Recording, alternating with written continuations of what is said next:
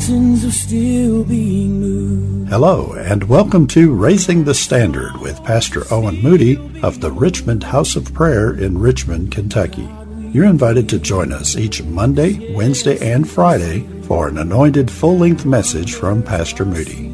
After the message, we'll be back to let you know how you can contact us. Trees are still being raised. Giants are still On this podcast, Pastor Moody brings us a message entitled The Wilderness.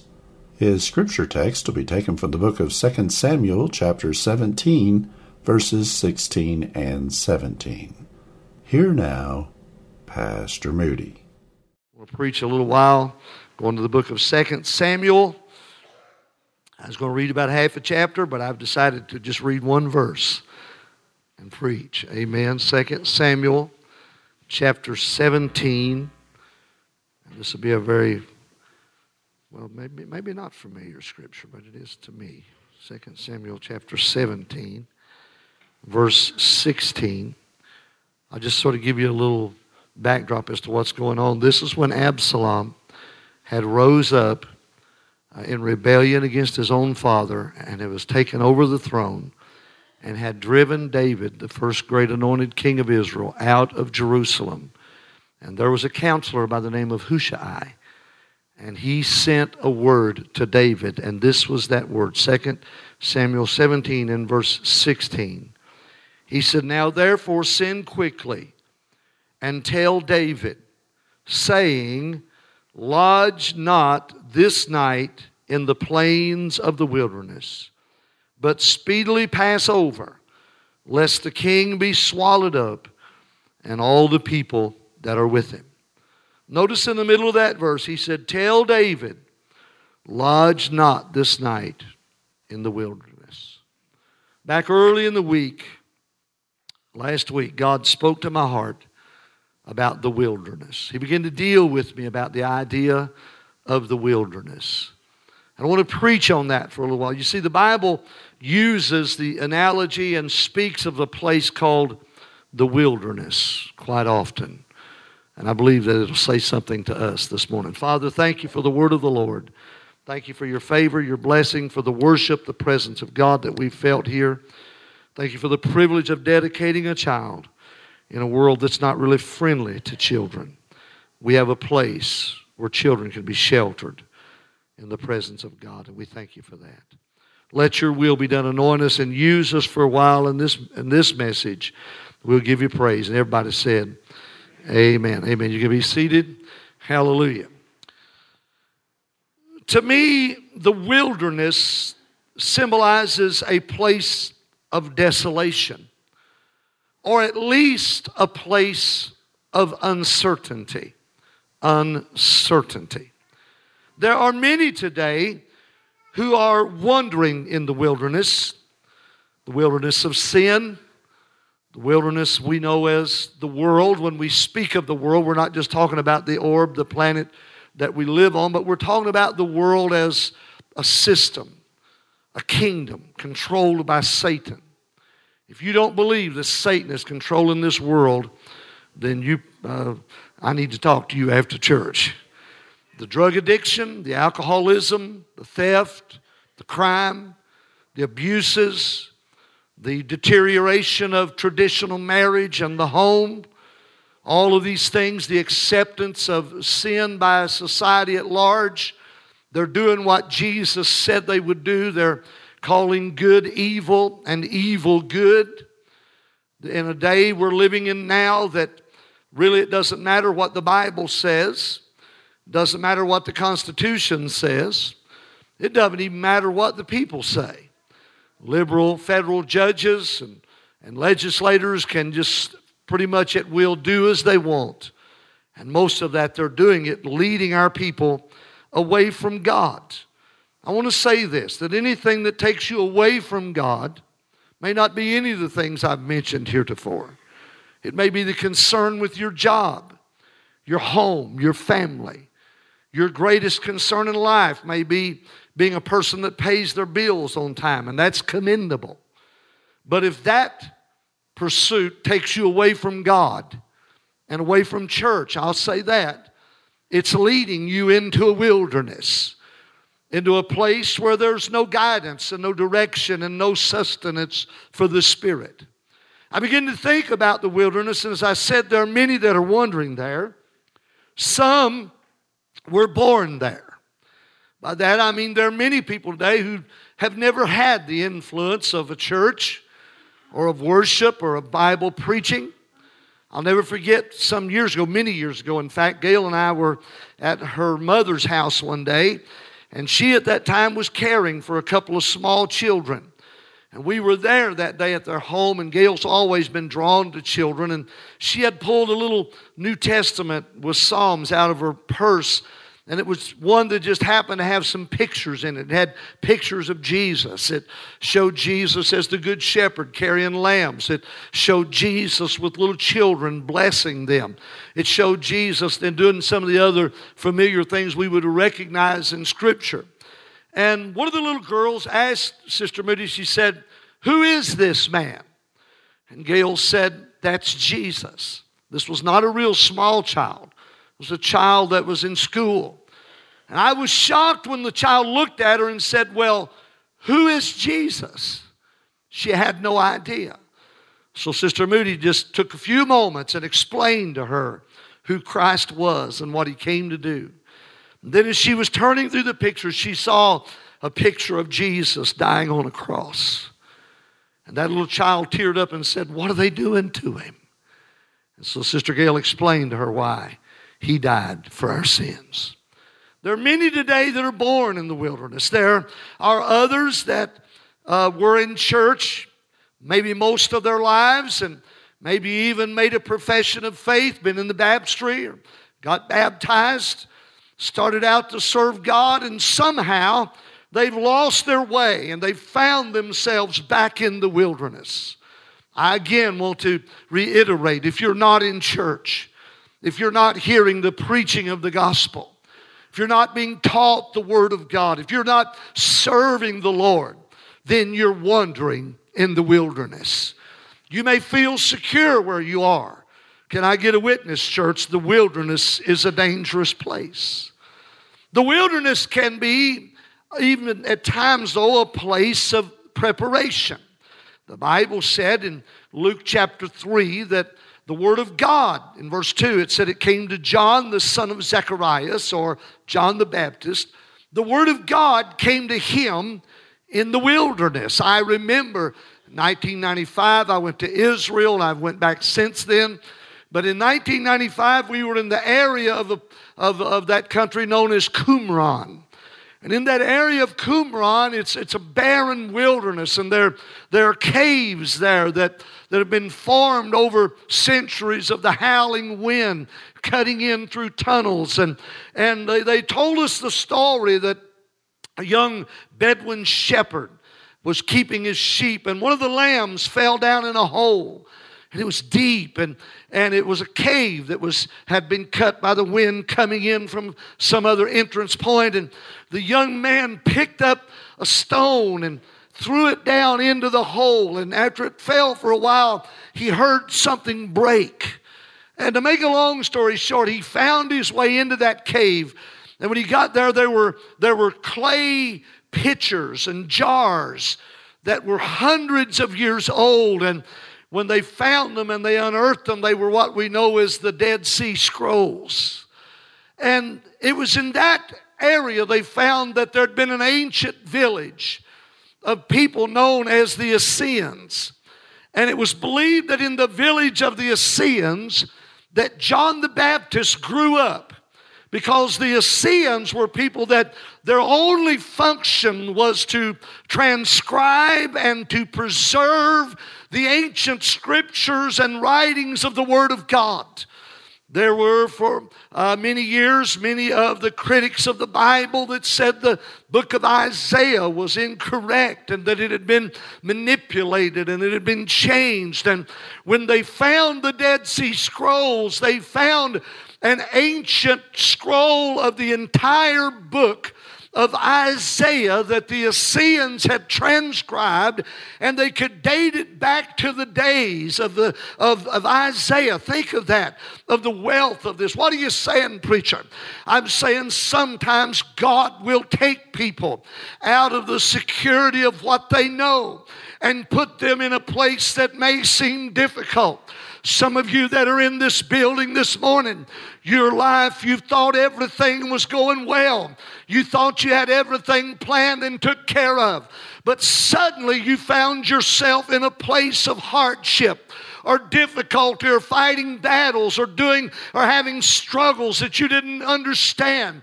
But I want to tell you that God is able to reach down into a wilderness existence and God is able to speak into your life. I want to tell you something. This God is real. This Word of God is truth. And the Word of God is more than just a book. I want to tell you that despots and tyrants have tried for years to do away with it. But according to the book of Hebrews, it's alive. It's quick. It's powerful. It defines eternity. It, it is the, it, it doesn't only just tell about salvation, it is salvation. Hallelujah. I want to tell you, it'll get you to heaven. Glory to God. No matter where you're living, if you'll embrace it. So I need to hurry. I started thinking about the wilderness.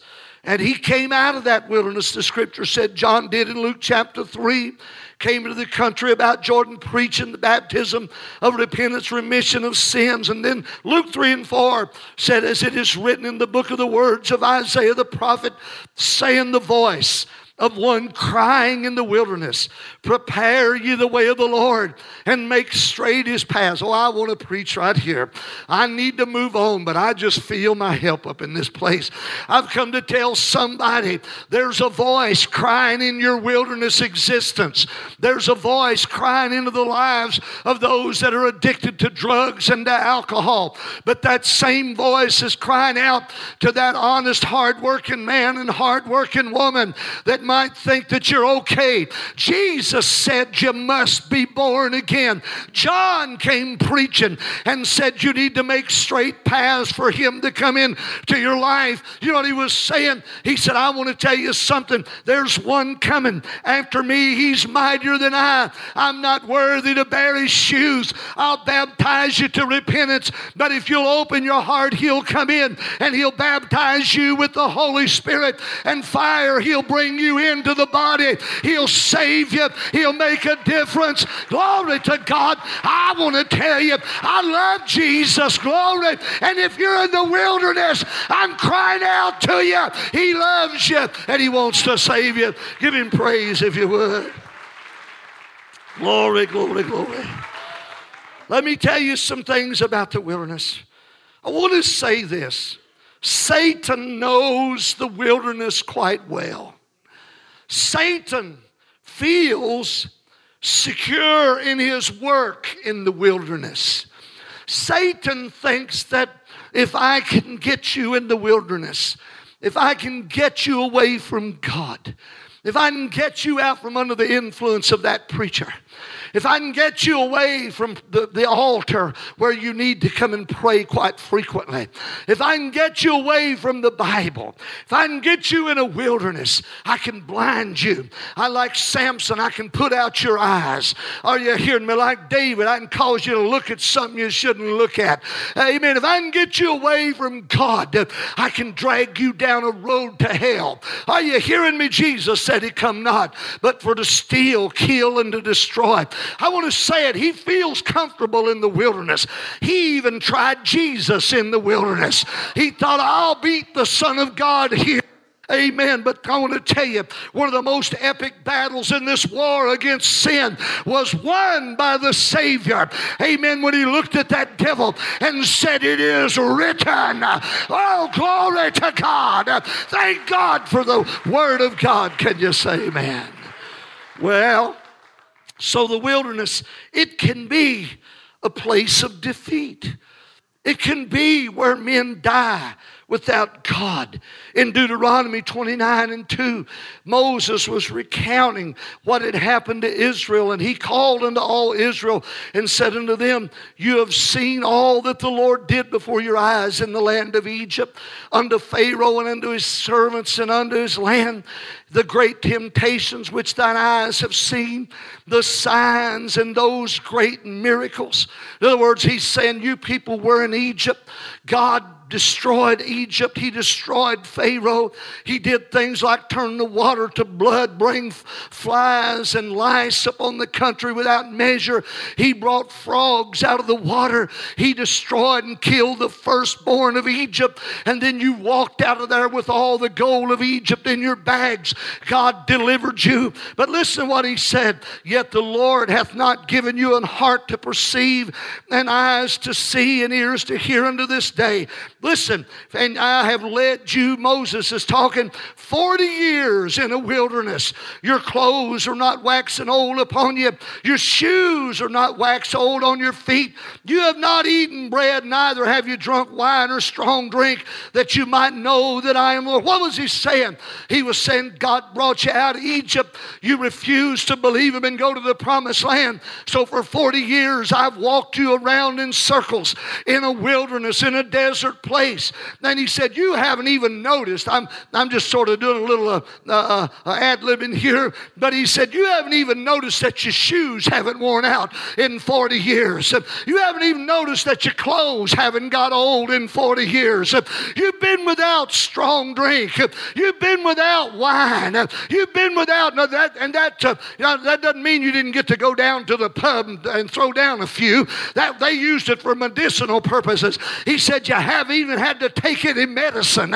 God's been Jehovah Rapha. God's been your healer. There's a lot of people in America today that need to take a trip to Africa. They need to go somewhere where people are starving to death and wake up and say, God has blessed America and I need him. I need to come out of the wilderness. My God, we don't need to legalize homosexual marriage. We don't need to promote abortion. We need to turn back to the God of the Bible. Hallelujah. Whoa. Hey. Moses went on in Deuteronomy 32, verse 9, and he said, The Lord's portion is his people. Do you understand? God owns the gold in the hills. He owns this world and all that's in it. But he said, You're mine. You're the apple of my eye. You're the treasure of my life. Somebody said it this morning. One day, Rupp Arena will burn up, and so will the palaces of the world and the coffers of the rich. And when the smoke clears, God will make a new heaven and a new earth, and He'll put people that have come out of the wilderness and come to Jesus here to live. Woo. Hallelujah. The Lord's portion is his people. Jacob is a lot of his inheritance. Listen to this. He found him in a desert land and in the waste, howling wilderness. He led him about, he instructed him. He kept him as the apple of his eye. As the eagle stirs up her nest, flutters over her young, spreads abroad her wings, takes them, bears them on her wings. So the Lord alone did lead him and there was no strange God with him. He made him to ride on the high places of the earth, that he might eat the increase of the fields. He made him, I like this, to suck honey out of the rock and all out of the flinty rock. You know what it means uh, when an eagle stirs up her nest? When an eagle makes a nest, she pads it with things. She'll, she'll take soft things and hallelujah. And uh, I need something here. Woo. Come out of there. All right. She'll take soft things. You ought to help me. Hold that. And she'll she'll pat it. Make a nest there, mama. Hallelujah. She'll fluff it with feathers and skins off of rabbits that she's ate and everything, she'll make it soft for her little eaglets, her little babies to hatch on. And then they'll get to where they're getting a little big, and their little fuzz has turned to feathers. And they've got equipped to fly, but they don't want to get out of the nest. And they'll stand up on the side of the nest. She always builds her nest in the high places. And they'll perch and they'll look like eagles, but they're looking down there scared to death. But how many knows that mama knows you ain't an eagle till you fly? You hear, woo, you didn't hear me. Come on, some of you in the wilderness, God's getting ready to stir up your nest. Well, she makes that nest soft. But little do they know that underneath that, when she builds it, she constructs it with thorns. I mean, big old long ones and jagged edges, and she sticks them up so that they can't sit on it. She pads it. So when it comes time for them to fly, old Mama Eagle, she'll look at them and she'll say, Get out of the nest in eagle language, however they say it. And they'll say, No, no, no, Mama. She'll say, Yes, you're going to get out of the nest. And what she'll do is she'll start pulling the soft stuff out. She'll pick it up and she'll throw it out. And all those left, those jagged things, well, they can't sit down. So they got to stand up on the edge. And they're standing up on the edge and they're looking like all this. And they're tired and, and they want to sit down, but they can't. So, Mama, you know what she does? She'll go over and she'll just knock them off. They'll fall about three or four hundred feet. They, they're flopping, they're trying to fly, look like they're going to die. And she'll swoop down, she'll catch them on her back, she'll soar higher than they've ever been, and she'll bring them back to the nest. Woo! After a while, I'm about to shout, she'll knock them off the nest again, and they'll flop and flounder, and she'll swoop down, bring them back up. And then finally, one day, she knocks knocks them off. And instead of flopping and floundering, they just spread their wings, and the wind of the Spirit catches them, and they begin to soar. Hallelujah. Whoa. God's about to stir up your nest. You won't be able to sleep. You won't be able to sit down. You won't be able to work your job. You know why? He wants to get you to the heights of the presence of the living God. Hallelujah. He loves you too much to let you live in that wilderness. He loves you too much to let you lay around in the nest. God wants you to get saved and get filled with His mighty Holy Spirit. Amen. I know I'm a little crazy, but let me go. He then says that not only can the, the wilderness be a place of defeat, but it can be a place of discouragement. You can get discouraged in the wilderness. Children of God can't go there real often. David said, Yea, though I walk through the valley of the shadow of death in the 23rd Psalm, he didn't say I'm buying real estate and developing a subdivision. He said, I'm walking through that mess and getting out of there. Are you with me? Amen. You can get discouraged in the wilderness. In 1 Kings chapter 19, the, the great prophet of fire Elijah had destroyed the prophets of Baal he prayed and it hadn't rained for three and a half years. He prayed and again and it did rain and he, he slew the prophets of Baal. And Ahab went back and told Jezebel. Let me tell you something, there's a Jezebel in the world today. And a lot of people have pointed at women and said, oh, they're Jezebel. Let me tell you about Jezebel. Jezebel is the spirit. Sometimes it's the spirit of government. Sometimes it's the spirit of, of entertainment in the world. I'll tell you, anybody that watched that filth they call the Grammys. I might as well preach this. Ain't nobody else going to. And they, they, they, they was marrying homosexuals in the aisle. And they was kissing each other in the mouth. And they what that have to do with the Grammys? Nothing. But thank God for Natalie Grant. If you all don't know who Natalie Grant is, you ought to buy her music. She's a gospel singer. She was nominated for a Grammy you know what she did? She got up and walked out of that mess. Hallelujah. And the next day she tweeted, and put it on Facebook and said, I've never been more proud to be a child of God and to live for Jesus than I am right now. And she said, I don't need a Grammy, but I do need the Lord. Hallelujah.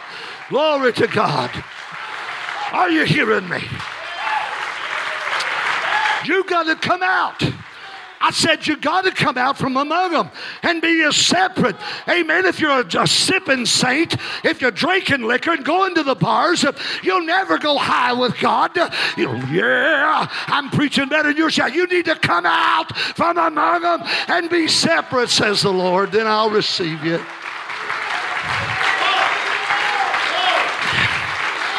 So Elijah, he killed the prophets of Baal. He wasn't politically correct, he just killed him. And then Jezebel sent a messenger unto Elijah and said, So let the gods, little g, do to me also. More also, if I make not your life as one of them others. If she said, If I don't kill you by this time tomorrow, let the gods kill me. He arose and saw, when he saw that, he arose and ran for his life, came to Beersheba, which belongs to Judah, left his servant there. Listen to verse 4, 1 Kings 19 4. But he himself went a day's journey into the wilderness. And he came and sat down under a juniper tree and requested for himself that he might die. And said, It's enough now, Lord, take away my life. I'm no better than my fathers. And he laid down in the wilderness and he went to sleep under the juniper tree. Let me tell you something, child of God. You may be in the wilderness. Things may be falling apart. Your finances may be a mess. Your kids may have went crazy. Dear God, your parents may have went crazy. In this day and time, everything might be falling apart. And you're in the wilderness and you feel like I might as well just quit. I might as well die. He laid down and went to sleep. But the Bible goes on to say that while he slept, God sent an angel. And an angel came and woke him up and set a, a fresh bake, a cake of bread and a cruse of fresh water down and said, Eat and drink. Because, amen, when he woke up, verse 6, amen, he slept under the juniper tree. In verse 5, verse 6, he looked up and there was a cake, baked hot bread on the fire. Somebody shout, Hot bread, fresh bread, and a cruse of water at his head.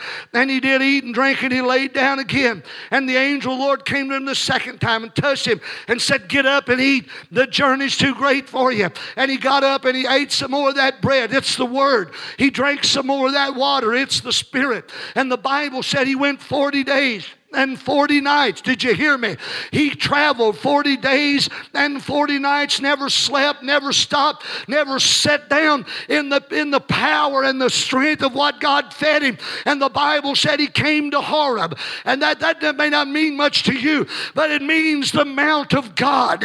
He came to the place where God's power was right there for him to reach out and get a hold of. I've come to tell somebody today that the wilderness need not not discourage you nor destroy you. Just eat and drink and get up. God has a plan for you. God has a plan. I'm going to hurry. Look at somebody and say, He's hurrying. David, in this time, wrote Psalm 55. And in Psalm 55, David prayed. Verse 1, he said, Give ear to my prayer, O God. Hide not thyself from my supplication.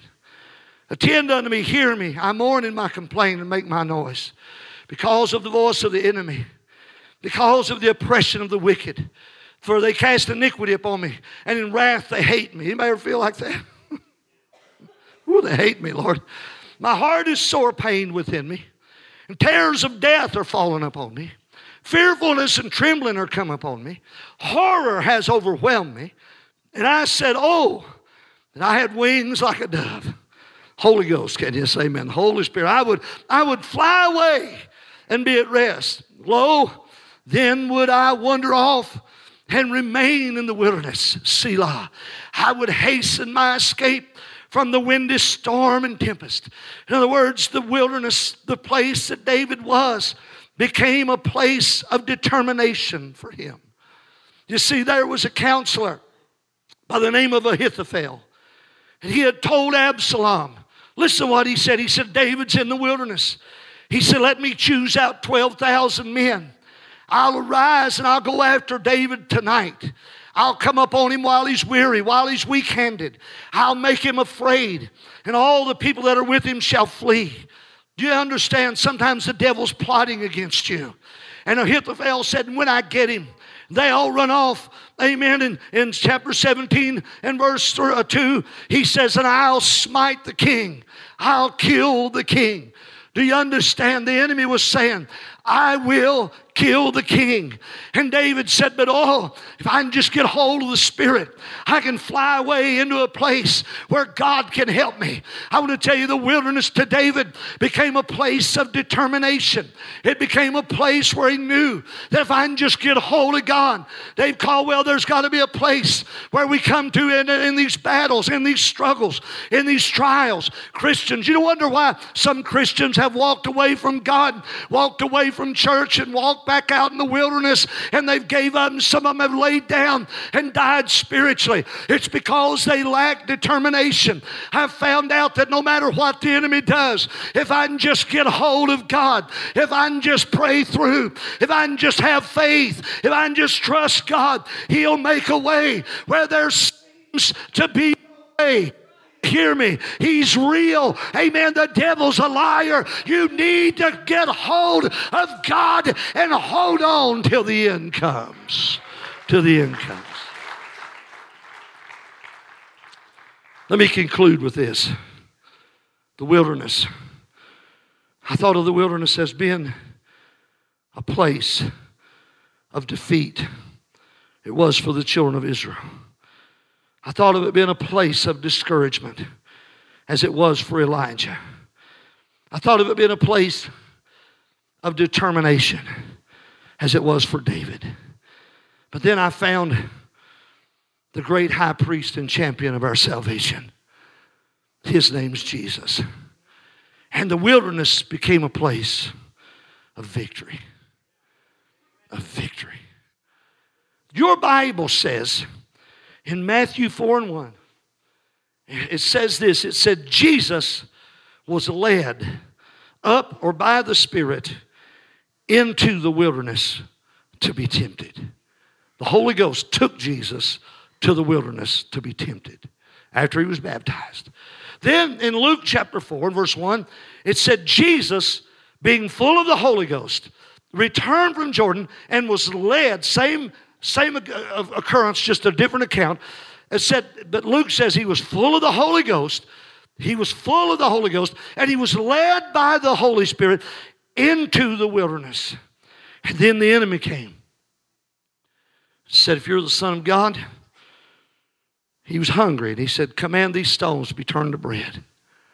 And then he took him up on the pinnacle of the temple and said, If you're the Son of God, throw yourself down. God has said that angels will take care of you. And then he said to a high mountain. Matthew says he went to the temple first and then to the mountain. Luke says he went to the mountain first and then to the temple. Doesn't matter, same story, just two different men's account.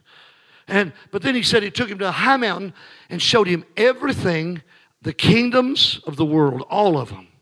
Not just then, but future. And said, if you'll worship me, I'll give it all to you. Now, listen to me. You hear me? Theolo- this is theology.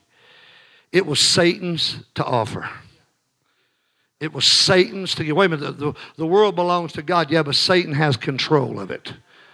The reason he has control of it is because Adam sinned and surrendered domination of the world and everything of all of creation to Satan.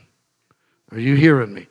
Before Adam sinned, he could sit down and talk with lions and bears and, and anything. They, they, he communicated with them. Adam was a, used a 100% of his brain, of his brain capabilities. They tell me that a genius only uses 18 or 19%, something like that. But before the fall, Adam had a complete, perfect mind. He could commune with anything, anybody. He could talk with angels. Adam, he commanded them. Are you hearing me? But when he sinned, he became just about 90% brain dead and fail. Are you hearing me?